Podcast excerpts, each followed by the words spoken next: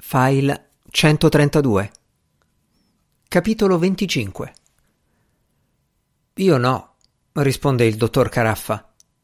Ma sì, va, risponde invece lo Svaldo. La Clementina ha appena chiesto se qualcuno vuole un caffè. La Tripolina è sul suo letto, l'ha portata il Cremia da solo, peserà 30 kg. Vestita, ha commentato. Il dottore guarda l'orologio. Ormai sono le dieci.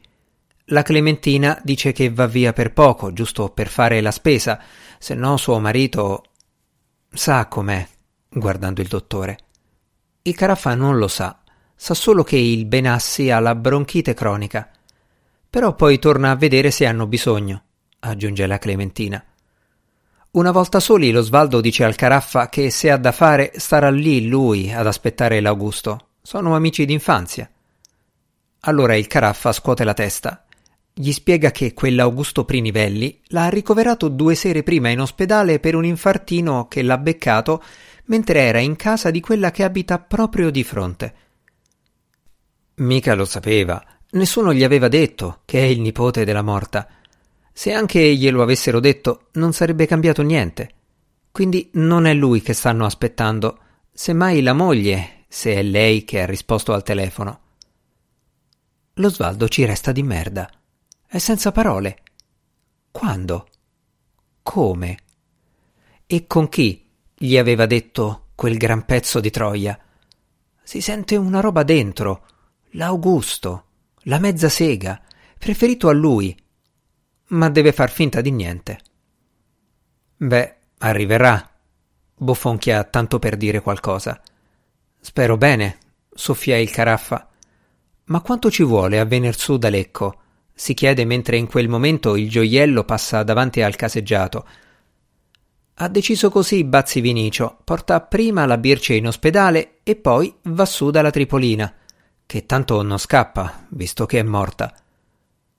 Allora, se sta qui lei, io vado, dice lo Svaldo. D'accordo e grazie, risponde il Caraffa. Ma il Cremia non sale su in casa, scende le scale, esce. Deve prendere aria, smaltire una rabbia, un nervoso che ha dentro, se pensa all'Augusto con quella. Raggiunge la piazza e si mischia con quelli che sono lì a girellare senza sapere cosa fare del tempo che li separa dall'ora di pranzo. Chiacchierano e subito dimenticano quello che hanno detto e quello che hanno sentito.